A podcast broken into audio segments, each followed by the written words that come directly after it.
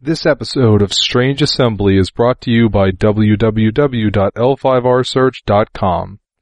L5rsearch.com is a comprehensive online L5R card database with tools to assist in optimizing your decks, proxying cards, or simply finding out about unusual cards. Once you know what you need, www.l5rshop.com puts cards in your hands quickly and economically. This is Strange Assembly episode 115, Blood Feud. I'm Chris Stevenson and here with me today is Fred Wan. Hey Fred. Good afternoon. How are you doing? I'm doing alright and if you've been listening to us for any length of time, you probably know that Fred is a member of the story team and the continuity editor for Legend of the Five Rings, and so Legend of the Five Rings is what we're going to be talking about, or perhaps more accurately, Rokugan? I think that's right. Generally, the idea of today was to discuss just a grab bag of setting related information that Chris or I wanted to talk about. And, and the, the very first thing that we had, we had gone to do this a bit ago, and uh, the, the first suggestion thing was the feud between Kakita and Matsu, and then possibly more broadly the role of blood feuds in Rokugan generally. Now, of course, Fred, any sensible person knows that Matsu was completely in the wrong, and this is just an example of the lion being unreasonable in this feud with Kakita, but apparently there are people who don't think that way. I don't understand. Okay, well let's start with my observation of the broader understanding of the players as a whole. I think more players understand Kakita's side of this feud than the Matsu side. I think it's much easier to get your head around, and I think it's more in line with contemporary kind of uh, European and North American culture to understand Kakita's side, right? And just to summarize Kakita's side of that feud, he beats Matsu in the finals of the original Test of the Emerald Championship. He turns and walks away from her, and she calls him out because he had been bowing to all of his previously defeated opponents before leaving, and he did not extend that courtesy to her. He responds by saying that she had not given proper respect to her opponents, and therefore she was not entitled to respect. She then basically says, let's throw down for real right here and now, the emperor steps in and says, we're not going to have blood shed on this joyous occasion, which is the crowning of my first Emerald Championship, champion. And then Matsu, in essentially full sight of the court, declares a feud on Kakita and his descendants. Uh, would you agree that's a fair summation, Chris? Yeah, I think so. Okay. It's pretty straightforward from kind of our vantage where Kakita's coming from, right? He thinks, well, she's out of line, and she has no business asking for respect if she's not giving respect to her other opponents. I'm going to treat her as I feel she deserves. And I would say most players kind of get that side.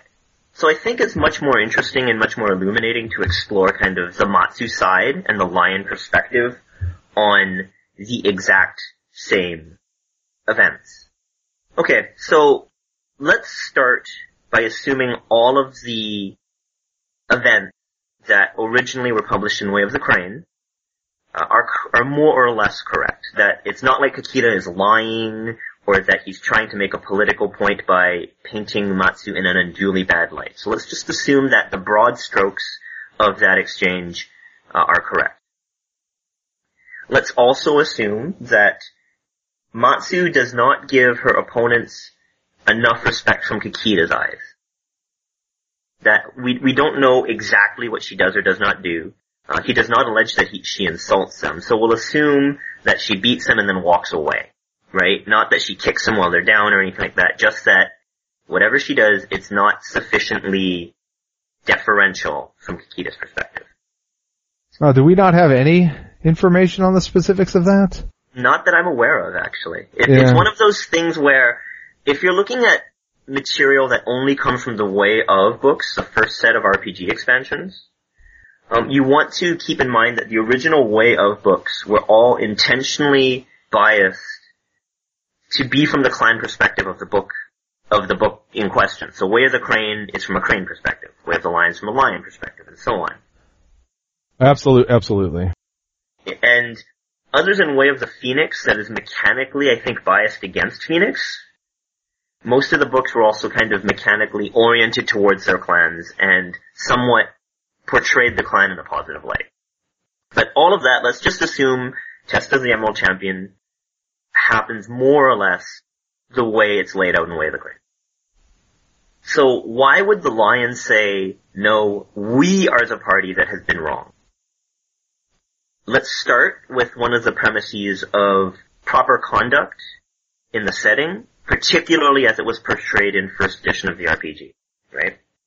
One of the important rules of the setting is it is honorable to help preserve the face of another, and it's dishonorable to go out of your way to, to cause someone a loss of face. This is one of the reasons why most clans despise the scorpion. The scorpion go out of their way to make you look bad. And that's dishonorable, or at the very least, it's a disregard for honorable behavior. So Kakita, when asked why he's doing something, does not make up a polite lie to preserve Matsu's face. He, in fact, goes out of his way to say things bluntly to cause her a loss of face. That's inappropriate. I guess I always took it as she's insulted because he has deliberately disrespected her. It's just that Yeah. we from outside the setting tend to look at it and be like, well, but she deserved it. Yeah.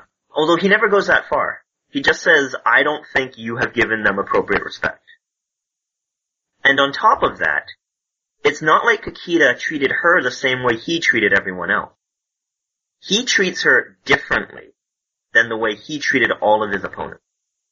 So, from the lion or a traditionalist honor perspective, Kakita has gone out of his way to change his behavior to provoke Matsu so that he can call her out in public. Which, at the very least, is honor neutral, and an argument, and it's a fairly arguable argument, can be made that he's actually engaged somewhat dishonorably in order to try to co- score social points. Well, you could also make an argument that he's behaving honorably because at some point, right, this is one of those goofy things that Yes. flips if you're looking in the RPG. At some point it's honorable to help others save face, and then at other points it's dishonorable if you don't point out the on the you know the Yes. the dishonorable conduct of others. And and I'm going to keep going though because this is again the lion perspective, which I Sure. just hasn't been voiced, right? And and I feel like it is important for a complete understanding of why the Matsu and Kakita have had ill will for so long, because the lion are a generally considered to be the most honorable clan in the empire. If it was clear that Matsu was out of line, it just period, the lion are brutally honest with Bushido enough that they would eventually have said, no, wait, this is dishonorable conduct and we're not going to have future generations of samurai honoring and emulating that incident if we were clearly in the wrong. So it, ca- it has to at least be arguable or the setting doesn't work. So that's the first argument, right? That Kakita has changed his behavior in order to provoke an incident which is, depending on your source for honor within the RPG or the setting, is inappropriate or dishonorable. Let's look at the second argument. The second argument is that the only person who is appropriately placed to criticize the conduct of a samurai is his or her lord. So if I, as an outsider, believe you have acted dishonorably, the correct thing to do is to make sure your lord is aware of the transgression so your lord can tell you to stop it. So in, a, in that context, Kakita, if he believes Matsu is acting dishonorably, should go to Akodo. Instead, he criticizes her behavior in public. That is appropriately the role, station, position, and prerogative of Lord Akodo. So at that point, Kakita is committing more or less a sin of presumption. He is placing himself in the station and role and social position of another's. And at that point, Matsu is almost obligated to respond because now Kakita's conduct has impugned the role of her lord.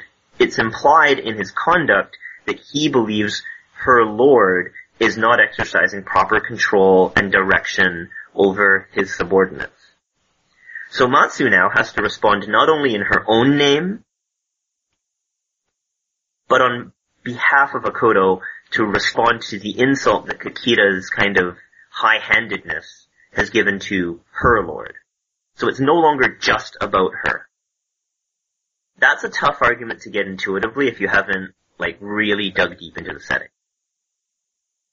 But it's an important one because that also informs how seppuku works, which is, you know, an entire separate discussion which could be another day's topic. But it's very important to realize when Kakita says, no, you shouldn't act like this, which is really reading between the lines what he's trying to communicate, he is improperly giving direction to a vassal that is not his own. But that means he's usurping Lord Akodo's place, and Lord Akodo or his subordinates, such as Lady Matsu, are entitled to respond to that. So that's the second argument. The third argument is probably my weakest one, and so I probably shouldn't have ended on it, but I think it's an important one to understand in terms of the setting. Okay. This is the Test Emerald Championship.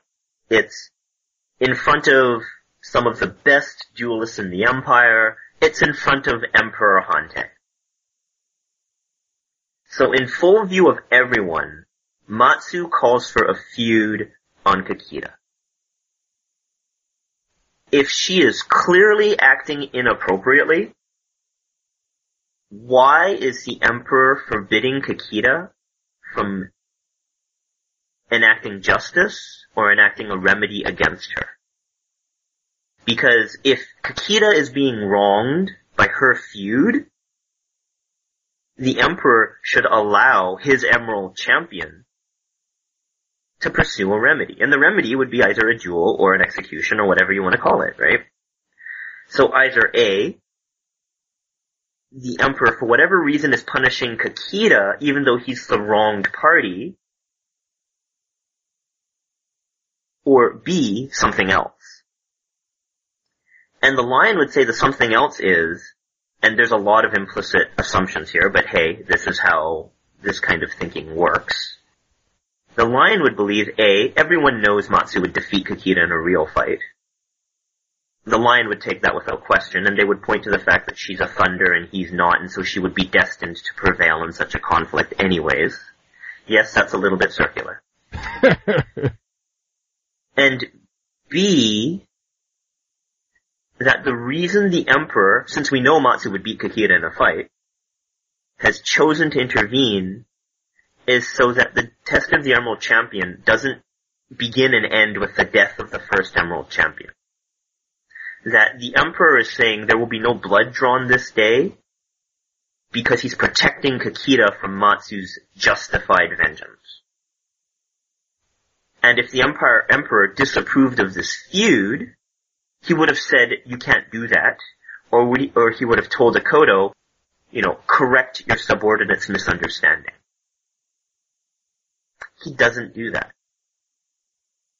The lion would argue in a clear-cut issue of a feud that started over honor, that if Matsu was in the wrong, the emperor would have done something other than what he did. The lion would argue the only logical reason for the emperor to say no blood is going to be drawn this day is to protect Kakita. And I'm not saying that's actually the truth or, or that it's clearly one way or the other. I'm saying though that this is an argument that is not flawed on its face and is strong enough that the other clans would not have weighed in and said, no, no, you're clearly crazy.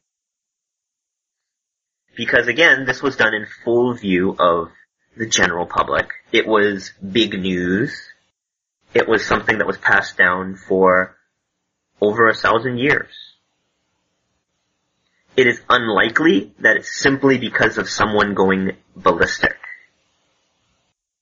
So those would be the three main kind of perspectives the lion would bring on the Kakita Matsu feud.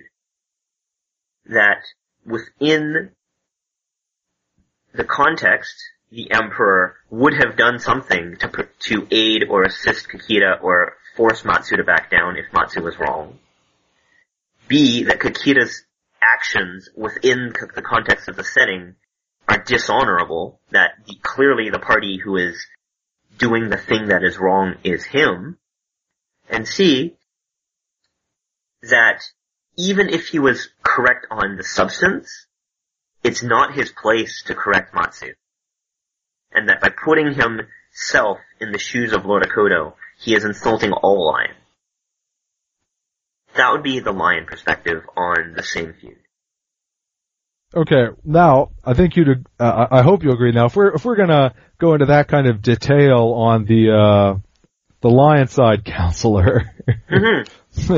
we should point out some holes in those arguments. Yeah. Behind the ones that you you know pointed out yourself, like you're just kind of assuming that the lion are right.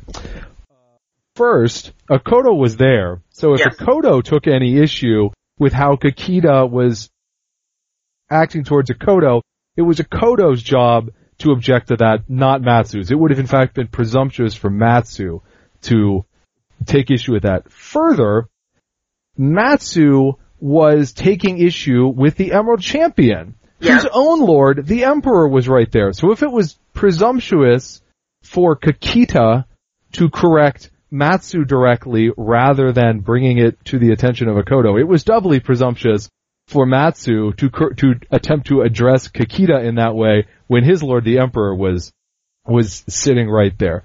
And yeah, it's it's one of those things where at that point you start getting into he said she said. I, I do think that like it's it's interesting who is Kakita's lord at that point in time. He's not married to Doji yet, so probably at that point he is he answers to the emperor. But then the lion would say the fact that the emperor having turned his mind to this feud, chose to say you're not drawing blood today is implicit approval.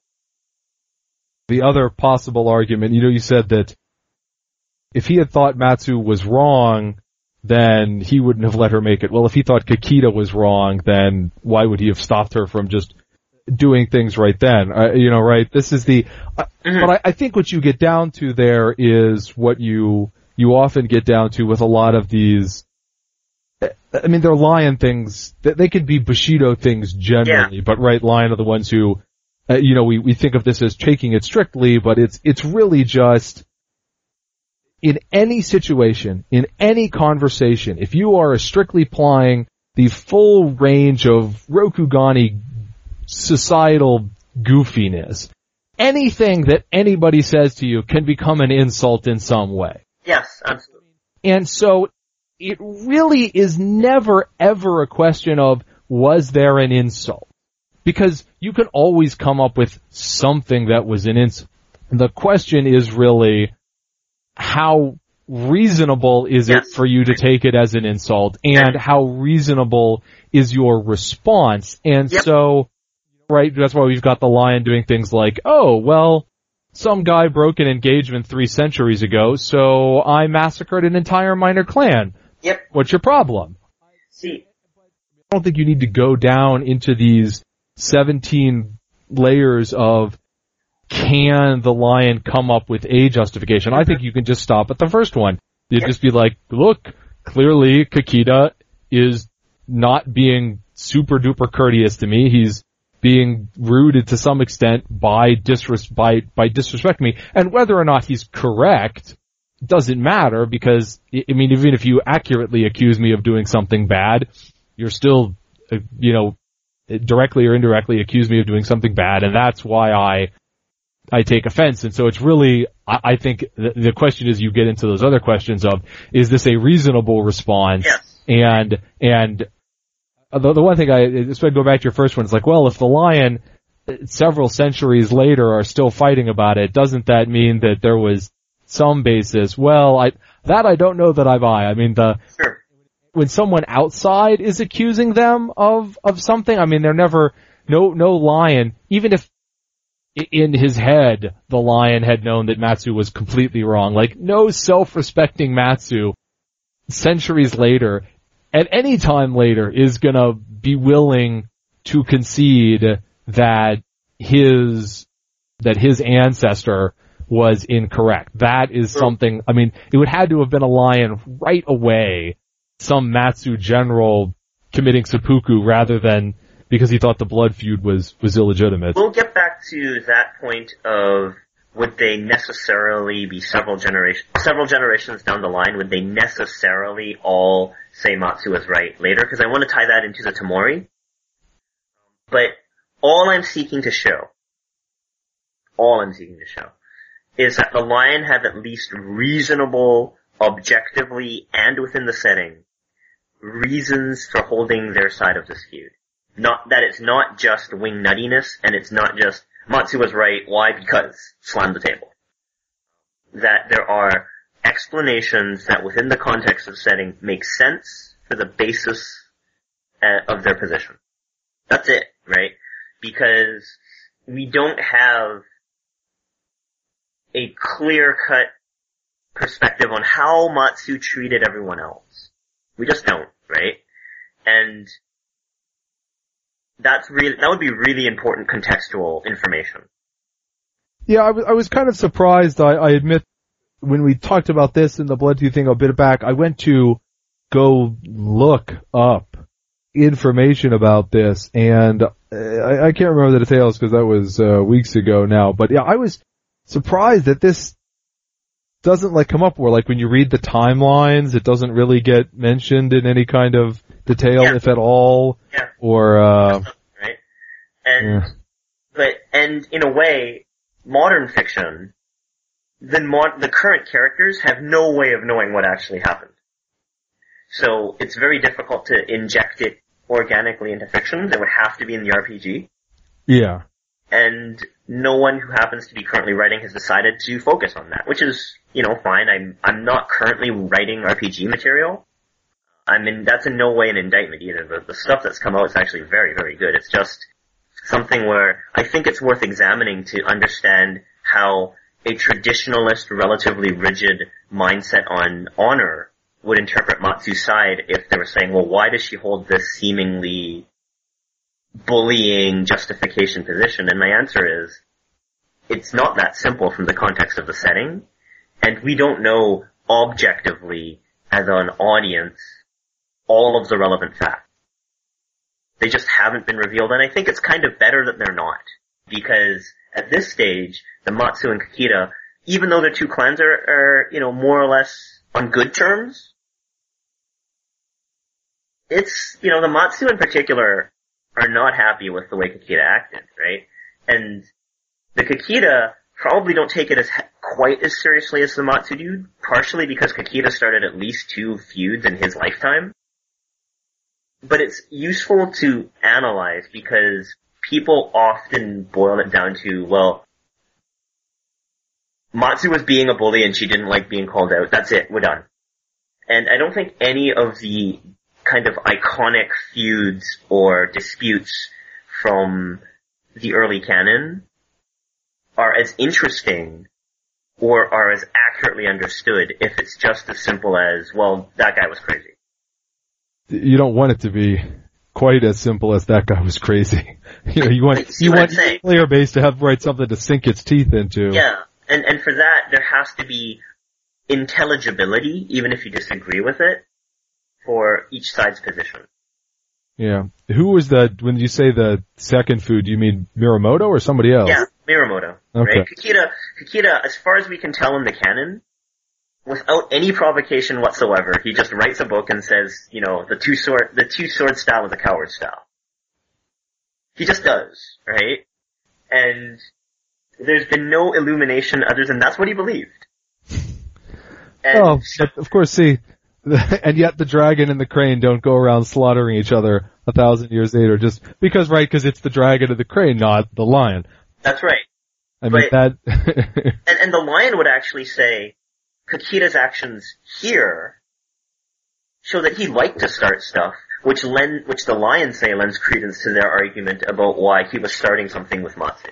That it was in character for Kakita to be kind of smart mouth, and so on and so forth.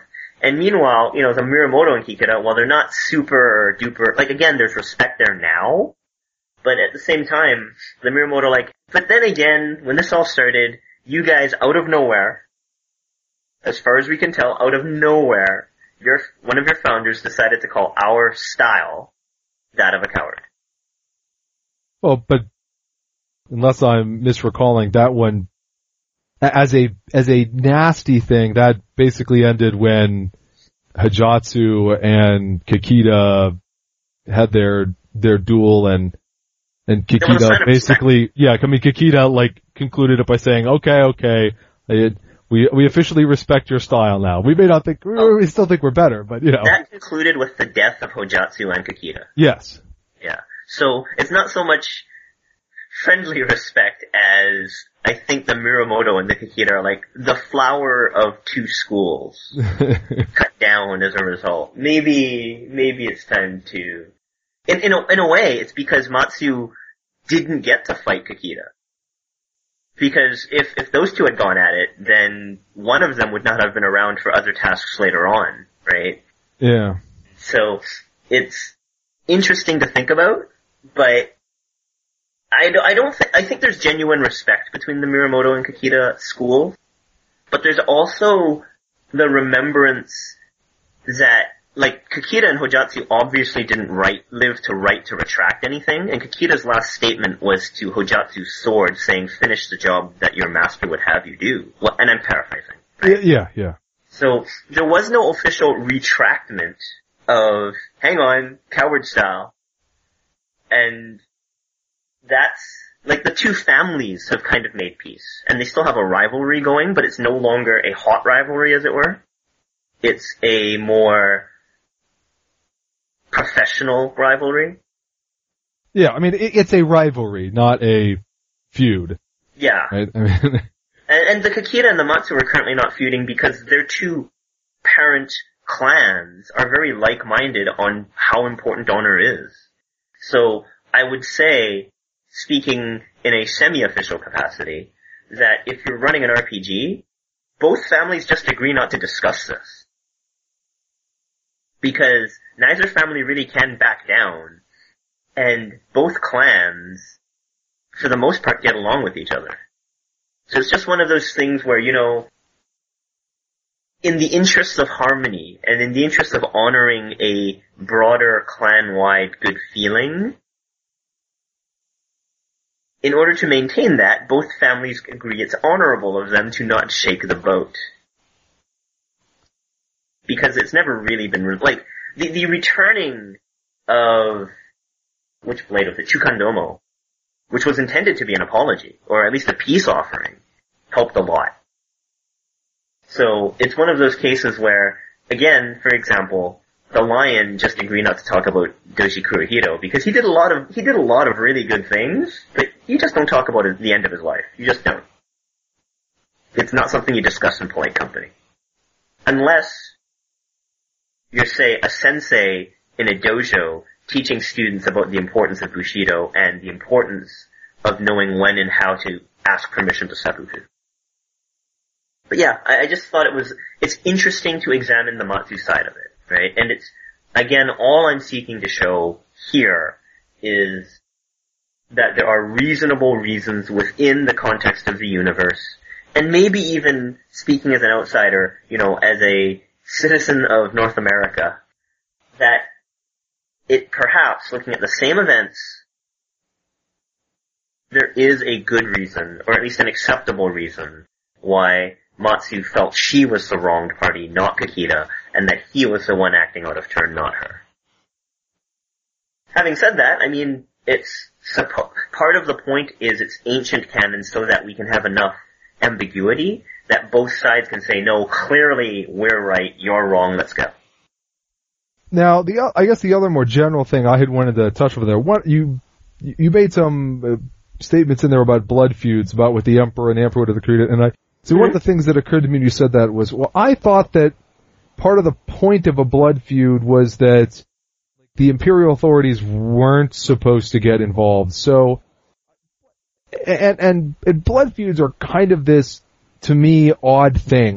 They get mentioned in the RPG, but they rarely seem to happen in the story, and it's, it's always kind of weird to me, like, where does a, you know, why is one situation you have a duel and it's done, and then there are other situations where things come back and you're, you know, you're squabbling back and forth Uh, years later. Like, are, are there rules for what you can call a blood feud on? And who determines whether or not it's a legitimate blood feud and etc.? That's a good question.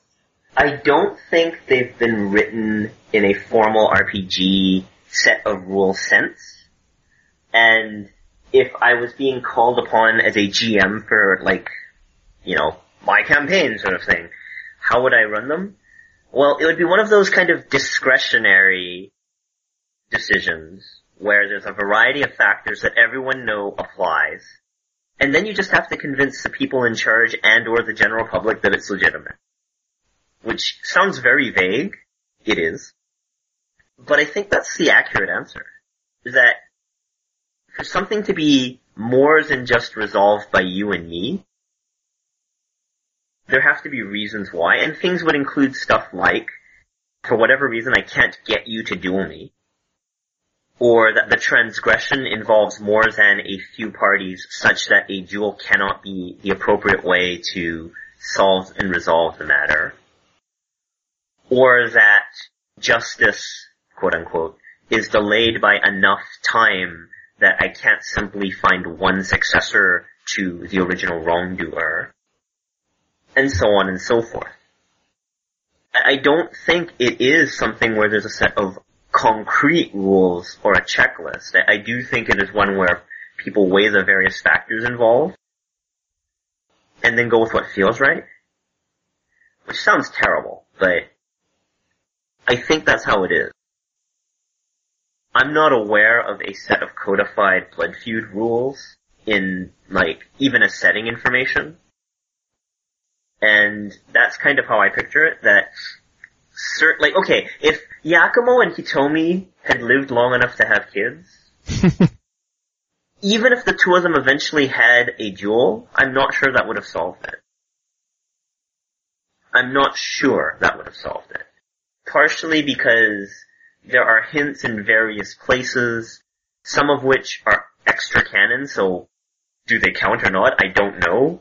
Because like John Wick was quite fond of doing kind of canonical statements and non-canonical sources that were not recorded. And then you're like, well, do they count? That he told me is just misremembering because like that that was he, he at least once or twice stated Hitomi's just wrong. Yakumo did not murder Satsu. But the only concrete articulation of what happened is in Way of the Dragon, which is Hitomi's perspective, where very clearly Yakumo murders Satsu. So, given that kind of ambiguity, I could see a blood feud starting. Well, that's been, that has been revisited though. hmm Cause I know it was revisited in the Legion of the Yes, Dead exactly. Right. fictions, right? If, I know Yeah. at least it came, got revisited there, and I think it's been revisited elsewhere, although I, that I certainly Right. did not prepare for, for this. I did do that little, that little piece of the feud through the cards on the website, but that didn't involve, that was just looking at the cards, not, uh, But, like, we know that Satsu was visited by Togashi in some way prior to the duel, after Satsu issues the challenge, but before the duel. And based on that exchange, Satsu determines that it is essential that Yakumo not die. And he throws the duel. That, that's the general understanding that I and the rest of the players have, right? Well, yes, and I, I, it occurred to me at some point while we were doing the talking about the Kakita and Matsu thing, but we should probably not assume that everyone knows what we're talking about. That's because Yakumo was the Crab Thunder, and so That's right. presumably the the sort of thing that Togashi would have said is like, well, FYI, this guy is the Crab Thunder, so if you kill him, I don't Yeah. know about this whole beating Fu Leng Well- thing. I'm not sure because okay, that's that would be entirely what I think Satsu would have walked away from that discussion with. Okay. Um, I think it is worth, and, and I, I'm just throwing this out there without necessarily intention of following up on it here. One wonders why Satsu, sorry, why Togashi did not appear to Satsu before Satsu issued the challenge, or what the impact on Hitomi's growing up was of Satsu dying in that fashion. Because I think an argument can be made, and it's a very interesting argument, that the point of Togashi appearing before Satsu there is not to protect Yakumo, but to create the Dragon Thunder. I I knew you were going there, Fred. I knew you were going there. I'm like. I know what Fred thinks about Togashi. It's like, oh, Togashi knew that he needed this bitter, warped, twisted ball of a woman to be the Dragon Thunder. But I mean, like, and the thing is though, you have to assume acts and omissions are relevant, and when Togashi chooses to act is relevant. Right? If, if he just wanted to protect Yakumo, he could have appeared before Satsu issued that challenge. What would he have to appear the night before and say, like, by the way, tomorrow Yakumo is gonna insult your wife, so Or, or even, or even after, because we don't know how long Satsu knows about this before calling for remedy, or for that matter, Togashi is acting as Yokuni at that point. He can deny permission for the duel. Yeah, but I, I I mean, isn't that one of those things where you get into uh Rokugan stuff? I mean, Yes, yeah, exactly, I mean, yeah, I mean, Satsu could have withdrawn his challenge too, or something, right? I mean, Yes, I'm sure there would have been some way that Satsu could have theoretically gotten out of it without dying. It just would have. I mean, right? It's Right. that that's But one of those things where like, oh well, this is what makes for a good story. This So one makes good for good what ifs too, right? the, the other thing is though, the way of the dragon perspective is clearly Hitomi remembering Yakumo murdering Satsu. Yeah, see, you got you got to be careful here, Fred, though, because like if you go on the AEG boards, you remember what my avatar is? Yeah, it's, it's a very no. and What I'm saying though, is it's a very interesting thing to examine. And all I'm saying is Hitomi and Yakumo, and because we don't need to get into all the rest of this, it's interesting, but it's not kind of germane to the topic. yeah. Is if Hitomi and Yakumo had lived long enough to marry and have children, we'll ignore the fact that Yakumo specifically said he wasn't going to, and Hitomi uh, had various issues. But if they actually lived and had children, even if the two of them had dueled each other later in life, that may not have ended it. Yeah, well, it certainly didn't end the first couple of times they. Right? the two of them tried to kill each other repeatedly. Yes. You know, it took it took an Oni carrying Yakumo's name for the, that particular hot feud to end, but and that was only kind of a détente rather than ending, right? And going back to the whole, you know, Satsu talking to Togashi to Togashi and so on, we know that the Empire needed seven thunders, and we know that it definitely looks like uh, Satsu's reason Satsu's own internal motivation for throwing that duel is definitely to protect the seventh, what he considers to be the Crab Thunder. Absolutely. But again, we don't know, and, and we shouldn't know exactly what Togashi showed him. But yeah, that, that's just one of those things where, like, it, it's, it's interesting to kind of pull at the threads, right? Where, where, and I think that's the point of having these kinds of sessions with you, just to, to pull at the threads and see how the setting fits together, right? Like, the other topic that I, I thought is one of the canned topics in case we didn't have one that came up, you know, uh, from preparation or planning or organically, would be like the Isawa-Shiba relationship, right? I think most people understand Shiba's role in bowing before Isawa, swearing fealty to Isawa's line in order to get a Thunder for the original Day of Thunder.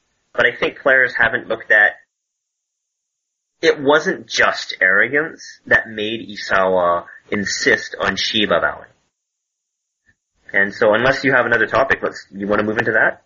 Uh, Or if you want to keep going on this, I'm good with that. well, it wasn't so much keep going on this is that I thought it might be a, I, I tried to avoid having hour and 40 minute podcasts I anymore. Yeah, yeah, yeah. And so I would actually suggest that that would be a topic for a, a later session, not because there's something wrong with the topic, but just Sure. for length purposes. Cool, right? So, although that, I guess that would be, it may or may not matter because it always, par- partially it's, uh, getting into me editing, but I, I am kind of curious what, uh, I don't know what people want in podcasts because I always know that I, as a listener, I guess I often want something kind of shorter. And Yeah, not- I mean like, and I know that we used to have like these hour and 40 minute, two hour long Yeah, talk yeah. about things, but I know when I'm listening to a podcast, like I was just listening to one of the recent episodes of the the Netronomicon uh, as a Netrunner podcast, That's and game. Yeah. yeah, and it's like it's an hour and a half long, and like, okay, that's that's really more than I want to listen to. Whereas I like really like like uh, I listen to Richard Garfield's not Richard Garfield, uh, Mark Rosewater's Drive to Work podcast. Yeah, yeah, yeah. And like those are those are basically half an hour. Yeah, and Rosewater does good stuff. Yeah, and and I like when I'm listening to things that seems to be a better time to be, and we always and we never that short. Sure. But so I I expect that you uh will hear from Fred and I on Shiba and Isawa and other topics. Sure. That may or may not include the Katsuki. I know uh I don't know if we ever I don't know if we want to get into that. we can examine things like Togashi in greater detail. I, I think he's a really interesting character. I just think, I think John Wick intentionally wrote in more ambiguity than people re- realize. But, like, even, even in simple things like when did he choose to appear before Satsu, right? Um, but I think it's pretty clear Togashi has been, was aligned with the Empire for the vast majority of the setting, right? It's just how he did it might be a little bit alien. Yes, yes. As I, I mean, my, my internal rule of thumb is that anytime there's something involving Togashi, Fred, you have sat down and thought about the way to phrase it that makes Togashi sound as sinister as possible. I don't think that's correct. I actually think it's that uh, that I've tried to look at it from as many different perspectives as possible, and for purposes of stuff like this, uh, I think it's more useful for me to explore the stuff people haven't automatically thought through. Right? Like everyone can make the argument for why Togashi is a good guy. Right? It's, it's very easy and it's very straightforward. Right? And it's probably the argument that should carry the day right? Because I think the majority of it is that he is aligned with the Empire and he, behind the scenes, tried to put the pieces into place so that uh, the Day of Thunder had the maximum chance of success the second day, right? I'm clearly There's going not- to agree with that. Uh, There's not that much that says he was a- active in the first day in terms of to the same like level, uh, but I do think John Wick intended for there to be some question. Like, Way of the Scorpion is full of that, for example. And I do find that since not that many CCG players or even modern RPG players have read the original cycle of Way of books, so that it is important to the setting as a whole that those other perspectives be kind of re-explored because they inform where we are now, right? I, I don't think Togashi on the whole is a sinister character. I do think though that there are nuance, there's nuance and implication to what he does and doesn't do that you have to have read, some of the original canon and thought about in some detail to at least consider. And I think he's a deeper character for having those things be considered. I, I, I personally would consider it a, a shame if you are, if, if, if someone, I guess I will say, say this to the, the audience, uh, or since, you know, it's something that, you know, I mean, you've obviously, you know, you and I have obviously read them, Fred. Yeah, if you are into L5R, especially the RPG, and you have not read the original Way of books, there's something wrong with you. Go read them. Frankly, if if you were getting into the RPG now and like you had the fourth edition book, so you had all the mechanical, you had the, you know, mechanical stuff for the modern books, I, I, I mean, I think the way of books should be the next thing you read, right? Like all Yeah. the way back to where it started. And most of them, because it's old RPG material, it's not that expensive, and I think like a complete set might go, if you did not shop around, I would say like 70 bucks for the complete set. And in terms of the amount of setting information you get, not, not all of the specific details are up to date now, great, but in terms of just casting the clans in the empire, it's very good return on investment. Right? Like, and, and, you know, gaming, but gaming dollars are finite, but that's, you know, quite a few books that help lay out the core backdrop to the game and to the setting and to why the clans look at the world the way they do and detail which often informs our fictions, for example. Like, like the reason Chris goes one way and consistently strawmans me another in terms of Togashi uh, is because we're going from the same material. Like I think even though you may or may not agree when I raise these points, I don't think you would say that I'm making it up or that the facts don't also fit. It, it's just that everyone knows the other side, right? The reason I did the Matsu Kakita thing today is because everyone knows the Kakita side. And the setting is richer if you also see the Matsu side. If you also see how Wick portrayed um, Togashi in, say, Way of the Scorpion if you also know why Isawa wasn't just being arrogant when he told Shiba to kneel. Right? All of those things make the setting more neat. And you just have to connect the dots. But if you don't know the dots are there because the setting is, you know, 18 years old now, if you don't know the dots are there, then you can't connect them. And one of the points and one of the hopes I'd have is that people who listen to this some throw out some topic suggestions on things they'd like explored in more depth, right? Uh, I don't plan on having a lot of this tie into the current storyline. I want a lot of it to be setting, right? Because that that I think everyone either if they read current fictions or not, if they play the CCG or not, if they play the RPG or not, can use setting information to increase their enjoyment of the universe.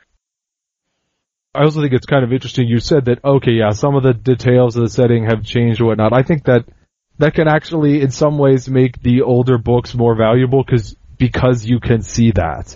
Yes. And exactly. because you can see some of the ways that the setting has changed either I mean, and usually it's not like it's a retcon or something. It's just this has been filled in or things have been tweaked a little bit or like, well, one obvious and positive one. I mean, they, you go back to the first edition L5R, it's probably much, not probably, it's much closer to quote unquote realistic, you know, feudal Japan would have been in how like women are treated. And that's basically gone away in, yeah. for the, which is fine because who needs that?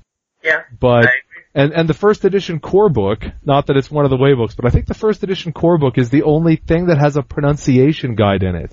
So if you go back and read that, you can find out why when, when I'm talking to Fred, I apparently am going to say, uh, Yakumo, but any other time I'm going to say Yakomo or Nasaru instead of Nasaru or Totori instead of Totori or something like that. Yeah. Because, uh, I don't follow the pronunciation guide. I just anglicize everything. So then you can send me nasty little emails about how I uh, don't know anything about Rokugan. It'll be a blast. You just, you just like first year Japanese would do it as well. Uh, don't like, but who has time to do that in order to play the RPG, right? Yeah, it's probably easier to look at the RPG book than to go take a language class. But it's yeah, I hadn't I hadn't thought of that because I actually did take a smattering of Japanese way back many years ago. So, but like, believe me, I, I just have fits when people call it kotai. Um, but the setting, 18 years for an RPG setting or any gaming setting is a long time. There are very few games that have run this long. Very, very few. And that means there's a ton of information out there that's canon, that's relevant, that makes a setting richer.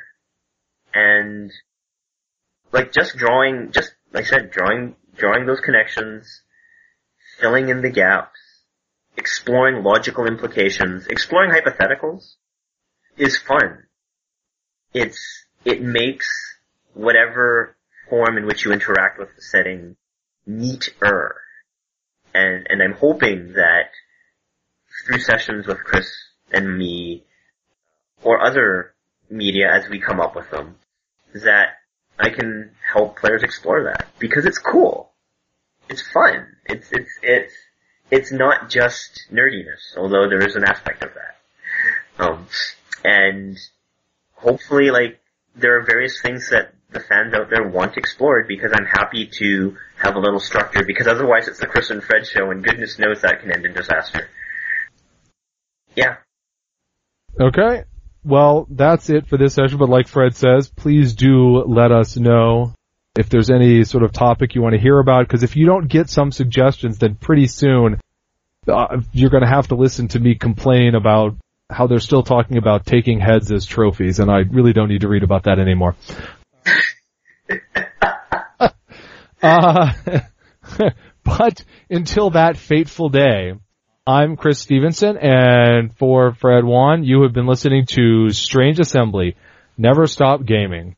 You have been listening to Strange Assembly. You can get a hold of me at chris at strangeassembly.com. You can also visit our website at strangeassembly.com or let us know what you're thinking on Twitter where we're at Strange Assembly or facebook.com slash Strange Assembly. I always do like to hear from you either about the things that Fred and I talked about this episode, things that you'd like to hear in future episodes, or just anything about the podcast or website generally. Thanks.